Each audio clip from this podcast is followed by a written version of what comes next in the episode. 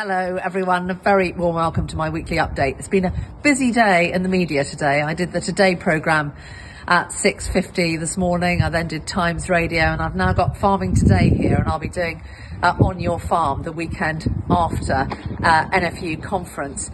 But of course, the interest from the Today programme was all about um, the ending uh, of the enhanced relationship, the enhanced trade deal between Canada and the UK. This has been ongoing now for a very long time. We face the cliff edge effectively for cheese at the end uh, of December, the end of 23, um, with basically our government saying to the Canadians, you know, we, we cannot accept hormone treated beef or ractopamine pork, and the Canadians saying, well, you're going to lose access on dairy.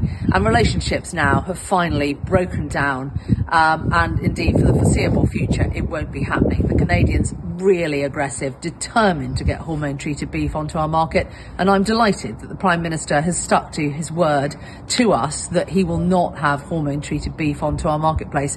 And of course, this all goes back to that petition in 2020 of over a million people signing it and saying that they did not want to see food that was illegal to produce here imported. So it's it's a massive um, win, effectively, for us on behalf of farmers. Just very frustrating for the time being about dairy.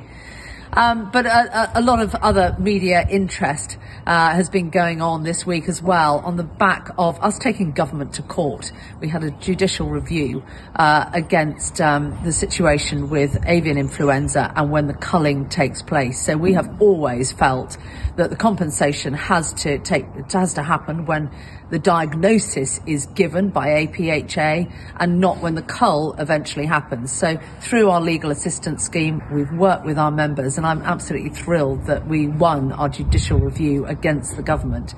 Um, it will be appealed. There's more to happen, but this is massively significant, and I have to say it is absolutely classic NFU. And I did my final evidence session in Parliament this week to the Environmental Audit Committee, so that felt, I have to say, quite strange doing my last one as president of the NFU. Anyway, I need to crack on and go and speak to Anna Hill from Farming Today. So wherever you are, please do take care. Many thanks.